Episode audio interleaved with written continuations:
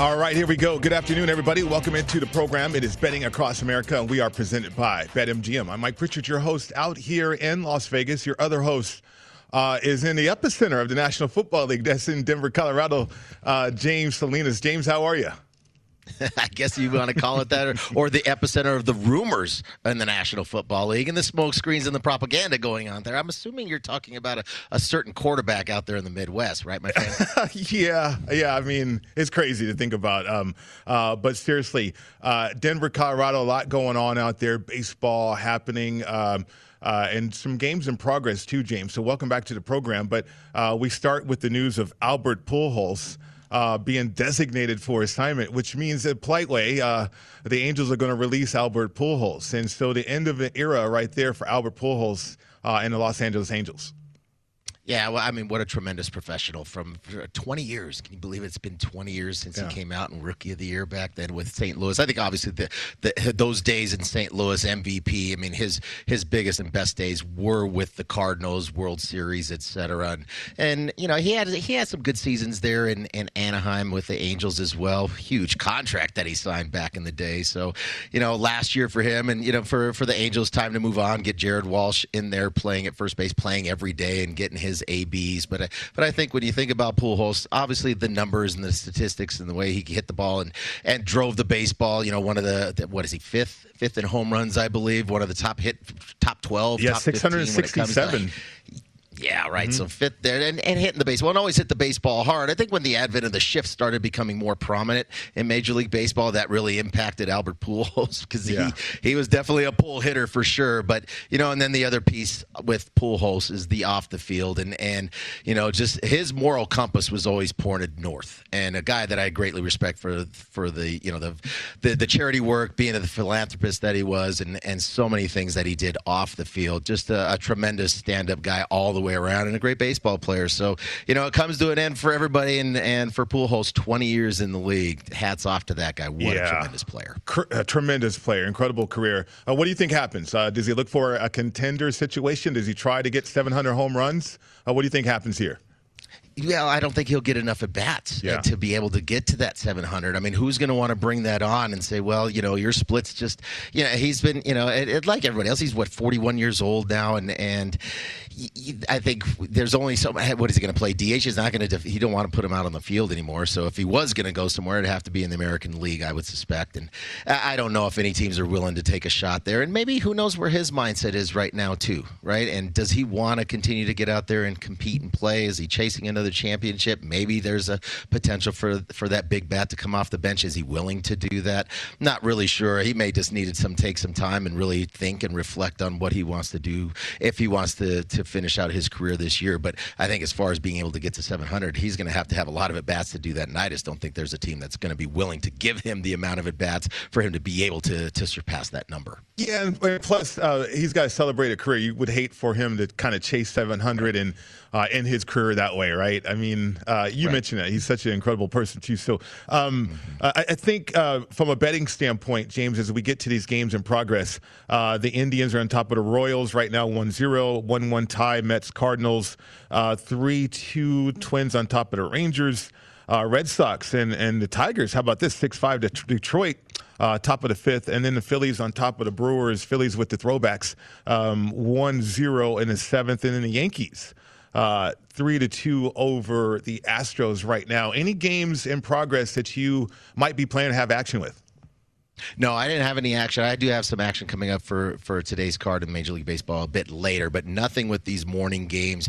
Was watching Cole. Cole, he, uh, another another good outing from Cole, although I think he just gave up another yard ball here. So giving up a couple dingers, both to Alvarez actually, 2 mm-hmm. home runs on the day. So uh, and Cole's going to do that, right? He's going to be one of those guys. He's not nibbling. He's going to challenge you, and even if he's falling behind, he's not afraid to to fire in there and give in because he's going to go after you uh, as that just competitor that he is. But uh, another really out a good good outing from Cole again here. But as far as these early morning games, sometimes the Thursday games, you know, with the getaway and they're you know Fridays Friday weekend set coming up at a new city, whether it's traveling or you preparing for a new team coming in. Uh, sometimes lineups are something in question and who's going to be playing those getaway games and also at the catcher position. So tend to really kind of tread lightly on some of those days when we know there's going to be a transition with series. Okay, because here's my question before we actually preview and break down some of these games. Because um, I cashed a ticket, Tampa Bay uh, and the Angels. Uh, Tampa Bay got the I got the money line win right there uh, as they beat uh, the Angels. Ohtani had a great outing uh, in that matchup, James. But my question to you in regards to baseball betting right now, uh, a stronger angle, um, starting pitching or weak bullpens, if you can identify those?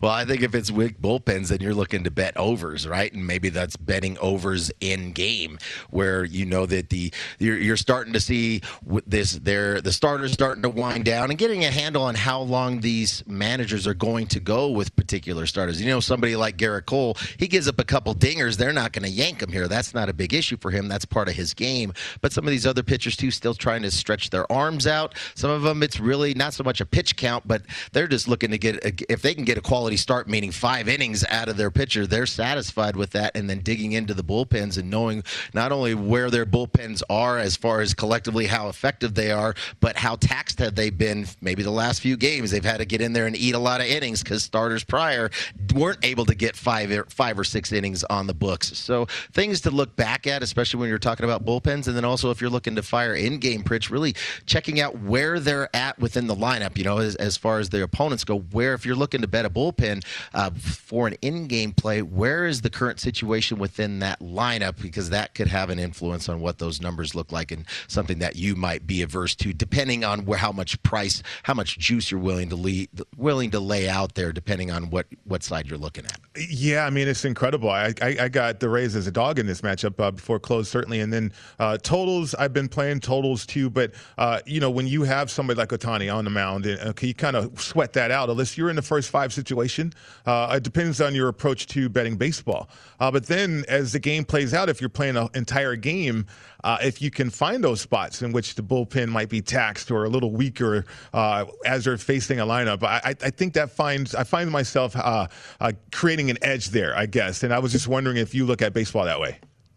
Yeah, I think for me early in the season, I'm just going with with I'm going to rely on starting pitchers that I know are going to get. They're not going to get a, a, a, quick yank, right? Mm-hmm. They're not going to pull them out early. They're going to let them work through some jams if there's some jams in there. Guys like Gerrit Cole, right? He gives up a couple dingers. You're not going to be afraid. They're not going to give him a quick hook by any means. You know that. So, kind of body of work with when it comes to starting pitching, more apt to bet first fives and okay. stay away from these bullpens because they are so volatile and so explosive explosive for the other team. Sure. And if that's what you're banking on, you bet. If you're firing on totals, I think there's been some talk though, right, about the is the air out of the baseball here. The ball's not as as juicy as it once was. It didn't. We're not having a lot of the. And it's still early, so we've had some bad weather throughout the month of April across the country too, which can impact some of these totals. But you know, it's like some of these light flight balls. If you ever worked a jugs machine indoors, you have those light flight balls. It feels like they you can square them up. You feel like you're driving the ball, and they don't go very far because they're designed that way way. It's kind of what feels like these baseballs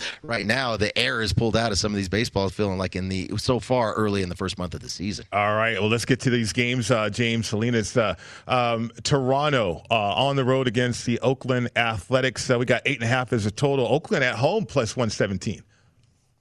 Yeah, I was looking here, and and when I start looking at, you know, we start with the starting pitchers, and we're going to look at right here. If you're matching up with Ryu, he's coming back from the DL or the IL. I got to yep. get used to saying that. Apologize there. and back from the injured list, not the disabled list, but with the glute strain. And sometimes those get a little tricky when it's like, well, if, if it's if you're having a pitcher here, was it really just a matter of trying to get, yeah, all right, this needed a couple starts off, give him some rest, or how significant was that injury? Usually, when it's we're talking about pitchers coming off a, a uh, some kind of muscle strain, I tend to stay away from those. I just it's a red flag to me. I want to see how actually healthy they are. I want to see a start or two before I feel like, all right, I'm ready to invest in this pitcher or start firing against him because uh, he may be just fine and had a you know a 10 day rest, good to go. His arms live and ready to fire, but I just don't know until we really see him out there. So I tend to really kind of distread again, being careful with that. And then you look at Fiers on the other side for Oakland. Uh, he is definitely he's been a pitcher I typically have bet against in his mm-hmm. career. Although when he's been in Oakland A, he's pitched pretty well there in, in the Coliseum in Oakland. So, you know, I, I, think the money continues to come in slightly on the Blue Jays, and and now we're seeing issues with George Springer again. We talked about Dolly with pitchers, right, coming off the IL. When right. you're talking about muscle strains and injuries, same kind of thing with also with the ABs. Now, if Springer's just one kid in the lineup, one batter in the lineup, but uh, for here with both these pitchers, because Fiers was just coming off the injured list as well, only has one start start since then. I didn't have a good feel for this game, Pritch, because both pitchers are just coming off of a potential injury that I just don't know. Have to see if they're fully healthy. Yeah, take a second look right there. I agree with that assessment uh, wholeheartedly, James. Um, Atlanta and Washington. Uh, here we go. It, you know, Washington minus 105 at home. The total is nine. Um, so Washington got hot uh, along the way here. Atlanta has certainly been hot and cold, but uh, I can't figure out the Braves right now. Where are you at with this game? Yeah, well, I was look well starting with the pitching here, and actually that that total is is kind of interesting. It's ticked down considering the pitching matchup here. It's sitting out here. I see a lot of eight and a halfs, just a little bit to the over, about 15 cents, Pritch. But uh, sitting here at eight and a half with this total, the first thing when you look at this pitching match, and you see Drew Smyly on there. I think all totals betters, even though I typically like to to bet unders, that's when you start looking at all right, how much juice am I going to have to lay to watch Drew Smyly continue to get pummeled this season because he has been. Yeah. He's pitched 19 innings, 17 earned runs, nine homers in 19 innings. So they're seeing the ball. Opponents are seeing the ball very well off Drew Smyly here and, and being able to, to bang him around. And that's what was interesting. It was nine. Now it's down to eight and a half. Like I said, juice slightly to the over. But on the other side here with Lester, talk about IL. Well, it's COVID related, right? Bad, nasty bout with COVID went through that locker room, through that clubhouse with the with the Nats. He just made his first start of the year last year, and I think for somebody you know, a, a, veteran pitcher here, but he does not have the fastball that he's had in the past to blow away hitters, and that mm-hmm. his his velocity has really decreased over the years. He pitched five innings his first time out last week against the Marlins. I was looking at this is something I I'm not sure how sustainable this is going to be. We've talked about this too, finding some of these pitcher pitcher props and getting in there and banging some of those and just taking advantage of uh, cashing some tickets while they last. And this is one that I did here, betting against Lester. So I didn't bet the side, didn't bet the total. I was kind of wondering why that total was ticking down. Maybe the, with the uh, the lineups that are in there, I'm not sure what we're going to see with the lineup for the Nats coming in. But Lester, his total of uh, prop total of for outs was sitting at 15 and a half at juice just to a dollar fifteen to the under. I played that. I just don't think for Lester, he's still got to be one to get himself back onto the mound, get righted on the mound, start to stretch his arm out as right. well. Only one start so far on the season. That's where I'm sitting with this game. Lester under 15 and a half outs, juice to a dollar fifteen. Okay, that's a great angle too. I mean, just play the player right there, uh, which is interesting to me because here's a guy who is going to be I guess part of the rotation there. uh, certainly, uh, you know, part of, of something is, is, is part of something, but uh, not really a guy that uh, I believe the Nationals were going to really look to uh, to. Uh, define that rotation. I'm trying to be nice here, but I, I like that angle right there with Lester. Well, a veteran presence to come into the clubhouse for sure. Right. Uh, but you already have a number of pitchers that are very, you know, there, there's a lot of interesting personalities within that clubhouse, especially when you're talking about coming out of the in the pitching rotation. But you know, with Lester, he he pitched he pitched five innings, like I said, against the Marlins, but he only threw 70 pitches. So t- mm. that tells me right there, they're they've got to work on. He's got to get some endurance, build some arm strength back up. This is not something where I just feel like he's going to get out there and, and they'll let him go more than five, and we'll see, see if he survives getting more than five. Now, like you said, the Braves kind of an enigma, haven't hit the baseball quite as well as what was expected early in the season. Not going to get too, you know, too concerned about that now because we're just a month in, Pritch. But I think, you know, there was a lot of expectations coming in for the Braves this year, and right. sometimes it takes a little while to to meet those expectations and get through that. And uh, you know, some veteran players within that that clubhouse for the Braves, but I'm not worried about the Braves at this point. Only a month in, I'm not going to get too whether you've gotten off to a great start or a poor start right now. Now is really it's just one snapshot, one month of the season. So no reason to panic right now for the Atlanta Braves. Sure, I do want to see them swing the bat a little bit more consistently, though, uh, in terms from a betting perspective, uh, for sure. How about Arizona, Miami? Uh, we got uh, Marlins uh, seven and a half total, minus one thirty four at home. Yeah, I did play this one too. I got this one at a dollar thirty. It's up to a dollar thirty-five now in favor of the Marlins. I took the Marlins here. Pablo Lopez going on an extra day rest. He was going to start yesterday, did not. He's got another day of rest here. Marlins playing pretty well, playing well at home. We know there's always angles down there that I like to play with the Marlins and against visiting teams rolling in. Typically on a Sunday, we're rolling into uh, South Beach and and the departure day for them from the night before on Saturday. But you know, with Mad Bum coming in here again. Uh, you know, great, great couple good good outings. Obviously, the the we'll call it a no hitter through seven innings against the Braves a couple weeks back, and wasn't feeling very well his last start. But I think here it's more so a play, not so much against Mad Bum, but it's really against the D backs in that lineup. There's a lot of injuries within that lineup, up and down, and, and missing a, missing I think four regular players uh, that are not going to be in the lineup, haven't been in the lineup, and not going to be in the lineup for a while. So they get they've been banged around in the series. They're trying to avoid the sweep here. They've been outscored 17 to three so far in the first first two games, not hitting the baseball well. I like Lopez coming off an extra day of rest. I think here, Pritch, I don't normally play the full nine innings, but I'm confident here with the Marlins being able to continue how they're playing here at home with Lopez on the hill.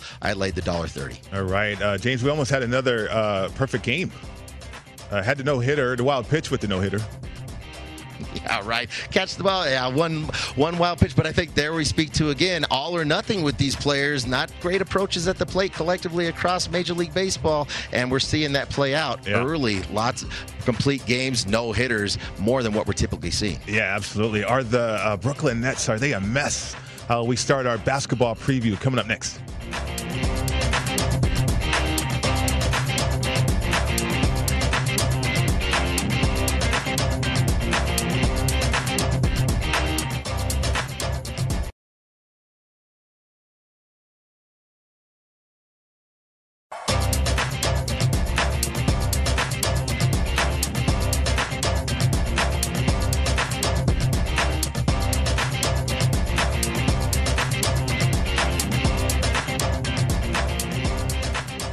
Is time to get into BetMGM Sports Nevada, the premier sports betting app. BetMGM has all your favorite wagering options, along with in game betting, boosted odds specials, and much more. Just download the BetMGM app today and stop by any MGM casino on the strip. Be sure to have that state issued ID, open an account, start placing sports bets from anywhere in Nevada. Whatever your sport, whatever your betting style, you're going to love BetMGM's state of the art technology and fan friendly specials every day of the week.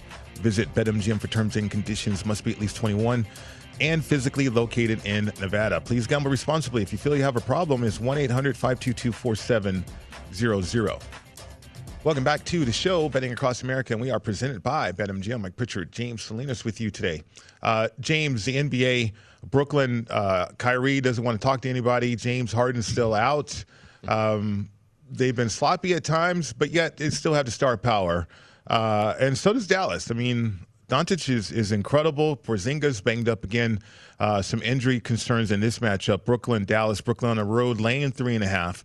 Uh, 235 is the total. I'm interested in that total in this game.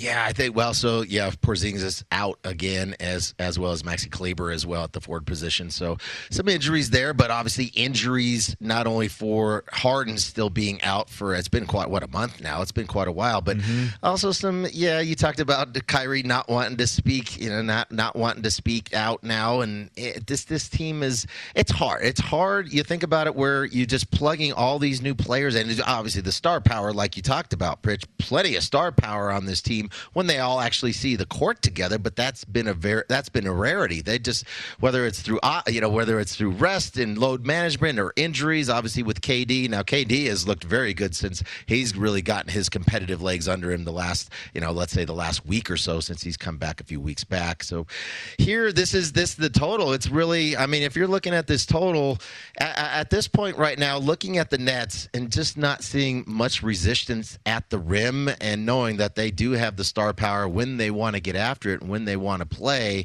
uh, to put the basket to put to put the ball in the hole at any point in time that they want to. With especially with Durant, who's such in my mind just one of the toughest matchups that we have in the NBA to stop from scoring. He scores at all three levels and, and can play with his back to the basket too.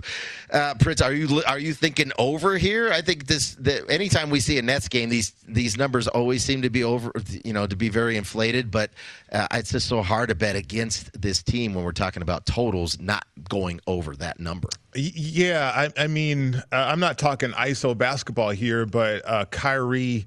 Uh, the, the, guy can make shots anywhere on, on the floor. Uh, KD had a great look at, an open shot that could have maybe um, helped them win a game uh, against Milwaukee, but it didn't come close to that. So he came up short. Uh, and then Luka, I mean, the guy is unstoppable. I don't, I don't care if you think he's going to drive or not. They can't cover him. He, he extends the floor as well. So even without Porzingis, uh, it seems like this game could have a lot of scoring in it.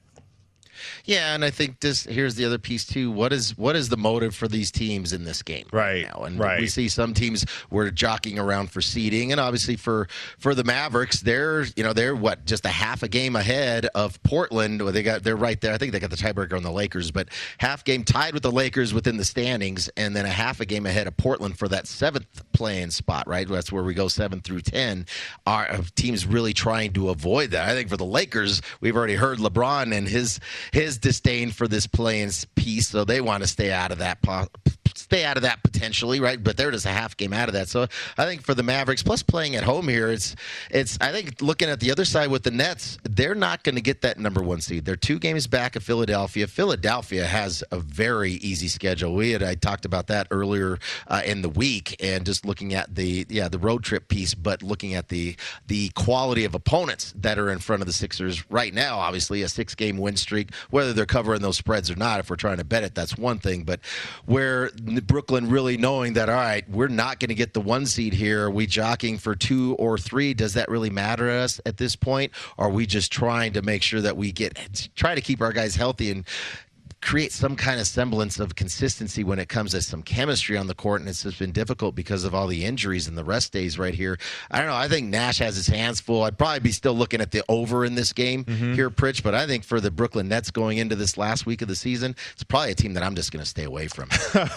I mean, you bring up a great point uh, because it's really been the wrench in my NBA betting. It's like the motivation thing. Uh, and so when you brought that up, I'm like all excited about the over, the total, and then the motivation. I'm like, all right, forgot about that. but it's so true, right? Well, now. I mean, but but motivation. A lot of times, motivation comes out how hard you're going to play, and a lot of times we see that translated on the defensive end. Now, we rarely see that out of the Brooklyn Nets uh, from defense, regardless of whether they're they're dialed into this game or not. But I just feel like right now, Brooklyn's just kind of this the, uh, an enigma team that I just can't I can't get a handle on right now, based of all the injuries and everything yeah. else we've seen. It's just the team I got to stay away from. All right, I hear you. Uh, coming up next, we're going to get to some over under props for two rookie quarterbacks. It's coming up next right here on the Sports Betting Network.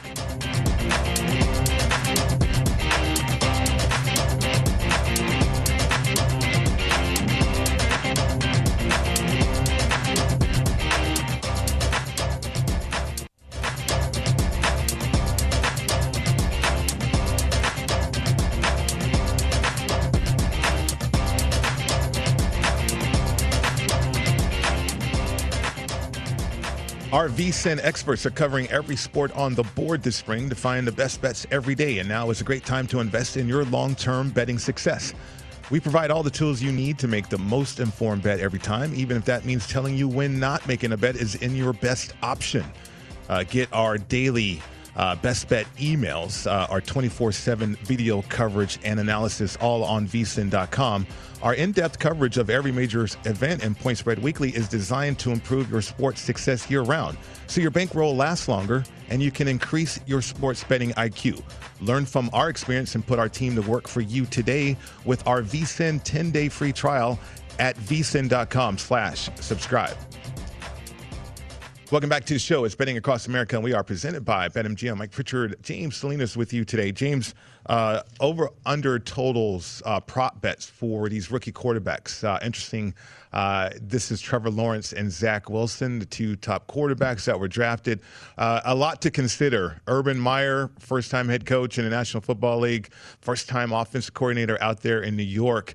Uh, where are you at right now with these over under props? Uh, for these rookie quarterbacks. I know we have Justin Herberts and, and all these guys that uh, lit up the National Football League last year, but maybe this year might be different. Well, Justin Herbert's team was far better than both the New York Jets and the Jacksonville Jaguars as far as talent around the kid. Now, yeah, their offensive line with the Chargers is, wasn't too great, but plenty of weapons to throw to and a lot of veterans with on those teams too. So he didn't have to do things by himself. But I think here, I mean, this is first thing I think we got to look at. We're talking about these props pitches. Remember, it's 17 games, right? Mm-hmm. So there's an extra right. game. So how is that? How is that baked in? How is that built into this number here? We're talking about Trevor Lawrence sitting at. If we're looking at passing yards, 4,200 passing yards basically, right? And we know what the league is. It's a passing league for sure. All the rules are set up for to to favor the offense and the passing game. Uh, so, but but the other piece too, and you mentioned it with Urban Meyer. And I just wonder, this is something I have to think about and really consider. And I, I want to have this discussion with you as far as not only a college coach coming in to the NFL and completely different environment when you're talking about having a coach from college to coach in the pros, but also Urban Meyer. Now, yeah, a long time ago at Utah, uh, maybe his roster wasn't as as as solid as some of the other opponents that they were facing. But for so many years, right, whether at Florida and or at Ohio State, how many games did he go into where he didn't have the clear advantage when it came to talent on the roster, right? That's not going to be the case here is going to go into basically every one of these games. They're going to be rarely are they going to be favored in any of these games going in, or the Jacksonville Jaguars. And he's going to be deficient when it comes to looking and comparing both rosters as far as talent is concerned.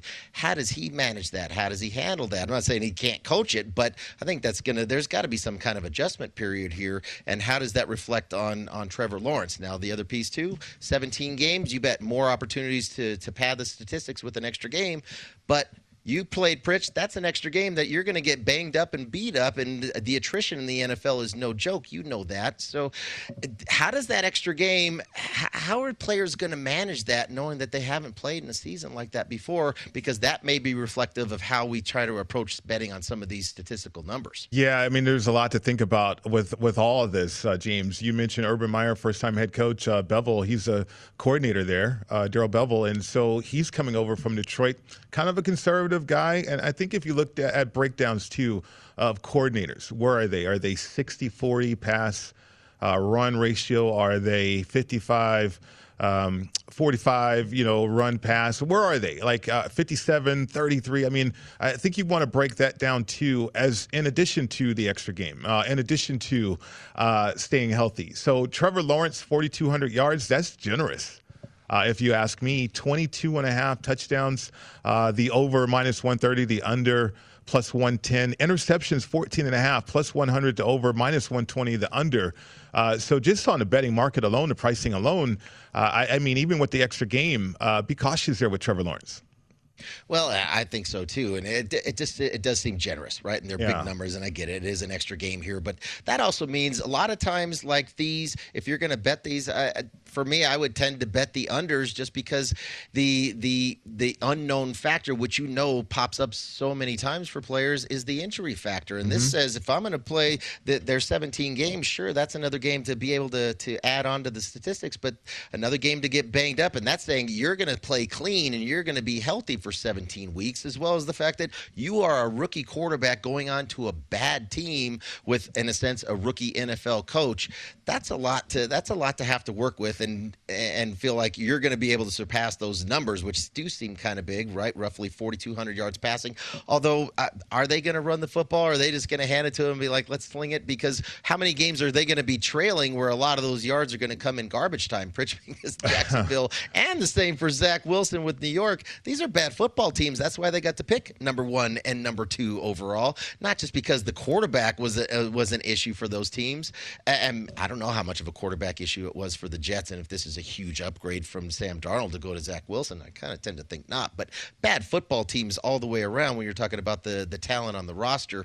So a lot to have to make up for both of these players with Zach Wilson as well. I just think these are, even though there will be a lot of opportunities for garbage time, Pritch, because they are going to be trailing in so many games, and all the offense and all the everything is built to, to offense eh, within the league. We know that as far as the rules and what you can and can't do, or where you can and can't hit as far as the defender goes. I would still have to look at under for for these props, especially with the the passing TDs, especially at 22 and a half for mm-hmm. Lawrence and 20 and a half for Wilson.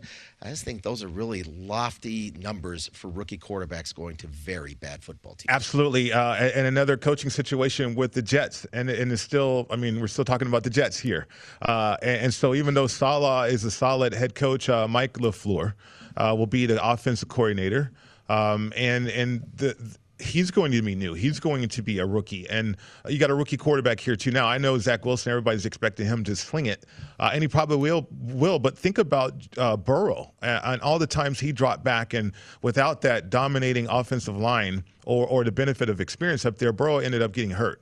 Uh, so Zach Wilson, I like these, like you said, these numbers are pretty generous. I mean, uh, 20 and a half touchdown passes. Maybe you look at the over there, maybe you don't. Uh, interceptions, 13 and a half as well. Uh, looking at that situation on a bad football team.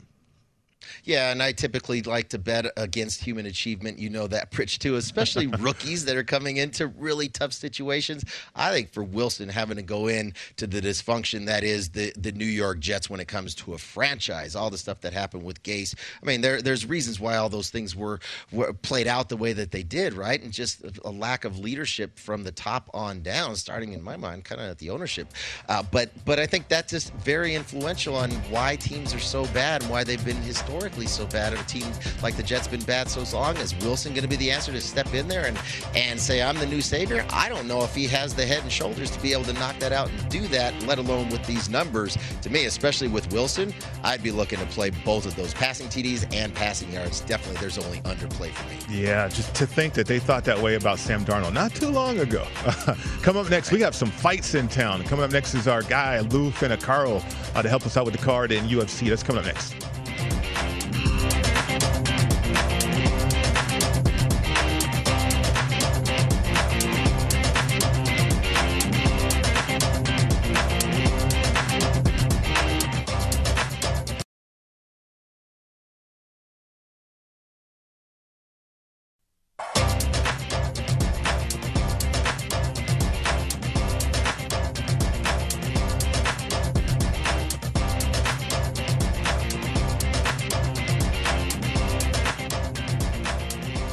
Everybody join the sports betting excitement with BetMGM and win $100 with a $1 wager on either the Lakers or Clippers to hit a three. Just use bonus code VSIN100 and get in the ring with the king of sportsbooks.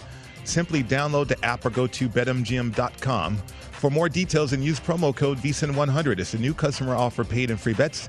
Visit betmgm.com for terms and conditions. Must be at least 21 years old. Located in Colorado, Indiana, Iowa, Michigan. New Jersey, Nevada, Pennsylvania, Tennessee, Virginia, or West Virginia. Excludes Michigan, disassociated persons. Please gamble responsibly. If you feel you have a problem, it's 1 800 522 4700 in Colorado, Nevada, and Virginia. 1 800 270 7117 for help in Michigan. 1 800 Gambler in New Jersey, Pennsylvania, and West Virginia. 1 800 Bets Off in Iowa. In Tennessee, call or text the red line 800 889 9789. In Indiana, call 1 800 9 with it. Promotional offer not available in Nevada. Welcome back. It's Betting Across America, and we are presented by BetMGM. Mike Pritchard, James Salinas with you. Uh, always a pleasure to bring on to the program. Uh, he contributes to Point Spread Weekly. Lou Finocchiaro. Lou, how are you? Good afternoon, guys. I'm doing great. Thanks so much for making some time for uh, mixed martial arts. I love it. Always. We love it too. Uh, we love it too. Looking forward to this card.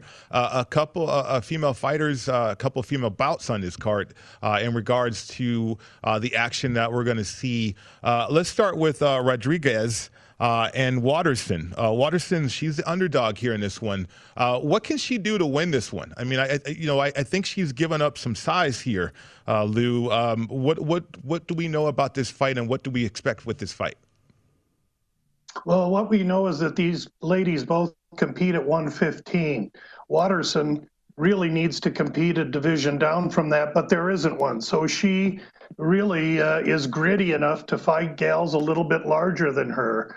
And Rodriguez is a huge girl for 115. However, this fight is at 125 because of the short nature of it. And that is a huge advantage for the longer, taller girl and larger girl, Marina Rodriguez.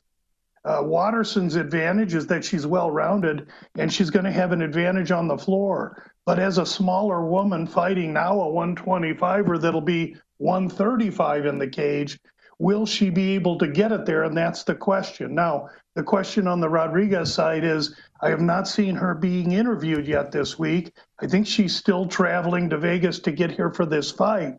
So it's critical we wait for weigh ins tomorrow morning to determine how Rodriguez looks. If she looks fresh and makes weight easy, I think she's in an advantageous position, Mike.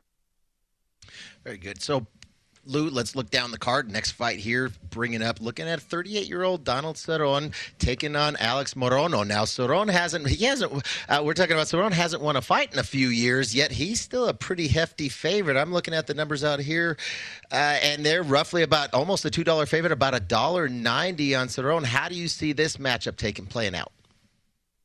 Yeah, I see this as being a great fight. It's it's known to be Cerrone's uh, swan song, his his uh, fight before he takes the gloves off and walks away into retirement. He was training for Diego Sanchez, a short, sawed-off wrestling-based fighter, and he spent his camp working on wrestling.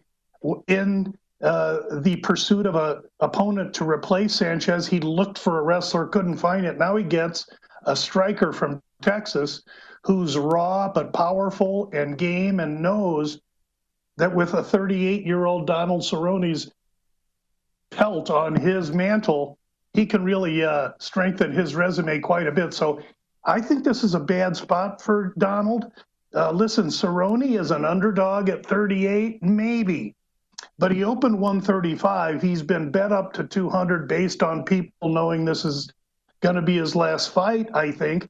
And I think that number is misplaced. And I would lean to Morono. I would also say this in a close fight, I think it's going to be tough for Morono to win a decision. I think there's going to be some lean to Cerrone to send him off and give him his coronation.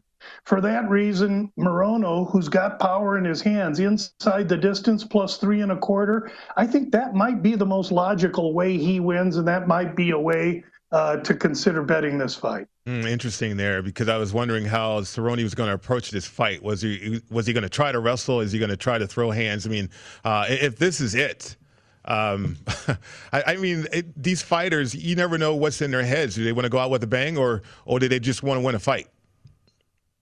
I think Cerrone wants to go out with a bang. Um, I think the the change in opponent is gonna is is to be a surprise to him, though. Listen, Cerrone fought at 155, James, and he's teetered between 170 and 155 because at 38 he can't make 155 anymore. Uh, this kid Morono, he's a legit 170 uh, pound fighter, and he'll be 185, 187 pounds when they get in the octagon. He's going to be a big, strong, powerful load in there. Well, Lou, I could definitely relate when it comes to getting older and not being able to make the weight that you used to have when you were younger. So it makes sense to me. Uh, let's move down to the next uh, another fight here. Geoff Neal taking on Neil Magny. Neil, a pretty good favorite here, laying about a dollar eighty-five, maybe a dollar ninety, depending on where you look. How do you see this fight playing out? Yeah, great uh, fight where both guys are coming off losses. Uh, Magny is uh, going to have an advantage in experience, and he's arguably the more well-rounded fighter. But he has tremendous mental lapses in that his last fight he fought a grappler. Magny has visions of himself being this great grappler. He's an acceptable and a strong uh, grappler. However, he isn't the kind of grappler his last opponent was. He chose to try and fight his last opponent at his strength grappling and got beat. Now he's coming in against a striker that's not going to be as long and tall as him, but is profusely powerful, was undefeated before his last fight, fought Stevie Wonderboy Thompson, and pretty much got one sided beat. But he learned a lot and he earned a PhD in MMA. I think Geoff Neal is focused, and there's two fighters in this fight that are going different directions. And I, and I think Neil, I don't give favorites often. I think Neil is a bargain at 185 or 180. Uh, I'm going to use him in a parlay and leave one side open as I wrote in Point Spread Weekly. Uh, however, those that want to take him straight in this card, I wouldn't blame you a bit. I think he's uh, a value under two to one. Lou, to follow up on this fight, because I was looking at this one uh, with Magny, uh, with the reach, you would think, okay, let, us keep uh, Geoff Neal away, right? But uh, if Neal gets inside, does that figure into what Magny would want to do in terms of try to grapple with him, try to wrestle him, tie him, tie him up that way? What Magny, what Magny has advantage on in this fight is on the floor. Mm-hmm. Um, last fight, he had advantage standing, but he chose to fight a grappler on the floor, uh, which is completely insane. He has uneven performances. He needs to go attach himself to Neal, which will negate Neal's power and therefore try and get Neal against the cage and onto the floor and have the fight in his arena. If he chooses to try and stand and pitter patter with Neal, he's going to get caught. And I think that's what's going to happen. So, so Lou, thinking about grapplers, right? Thinking about Gillespie getting onto the floor and and taking on. He's a pretty large favorite here, going against Ferreira, a jiu-jitsu fighter here. Uh, could this fight typically potentially be down on the mat between these two fighters? Because I think you have a position here on this dog. I do, and and and in the uh, Gillespie, the favorite, has not fought since November of 19 when he was knocked out by a brutal kick to the chin by Kevin Lee. So he's done ample recovering. He's a strong, gritty, unrelenting wrestler. However, as is the case with many wrestlers, his least fluent mixed martial arts facet is striking and strike evasion. Diego Ferreira, those 36 years old and four years older than Gillespie, has dynamite in both hands and a BJJ game, so he can grapple on the floor. He'll also be the larger man. I think that normally, while I would favor the wrestler in this position, coming off of such a brutal KO, hasn't been active since then. Meanwhile, Ferreira's had two fights. That's why I lean to Ferreira size, activity, and the power in his hands. Uh, the other women's fight uh, is Ribas uh, and Hill. Uh, Hill, she's the uh, underdog in this one. Uh, Ribas two losses to knockouts, I believe. One controversial, I think, maybe. Lou, how do you see this fight? Any other fights on the card that has your attention? Yeah, actually, Ribas lost to Marina Rodriguez, who we talked about in the main event. In her last fight, she was finished and she learned a lot. And what she learned is she has to get close to the opponent, smother them, and take them down. Angela Hill will be outmatched on the floor against Amanda Ribas. However, uh, Angela Hill has absolutely no plans of going to the floor with Amanda Ribas. She wants to keep her up, keep her at distance, and try and peck her apart. A competitive fight, but I do think Ribas wins one other underdog on the card down below. It, it's ugly, I'll admit, uh, but the name is Trizano, and he's a huge underdog. He's the biggest underdog on the card, and I'm not so sure that he shouldn't be a little closer lined. Uh, that might be one to watch a little uh, earlier in the fight production. Oh, that's outstanding. Uh, we're looking forward to uh, UFC in Vegas as always. As always, we enjoy your time on the show as well, Lou. Thank you. Thanks so much for the support, guys, and have a great afternoon. You too. Take care.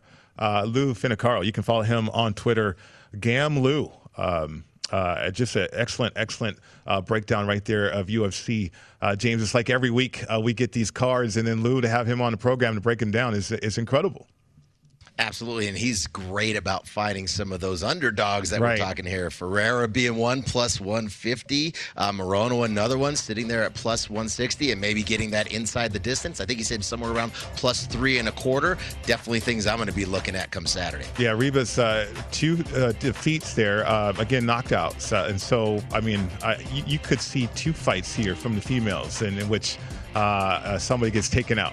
so looking forward to uh, the UFC this card too. Cowboy Cerrone, we'll see what he has left uh, and see how he goes out as well. Hour number two uh, begins with some National Football League uh, breakdowns and some props, uh, as well as some other positions of, of interest. Jimmy Garoppolo, that's coming up next.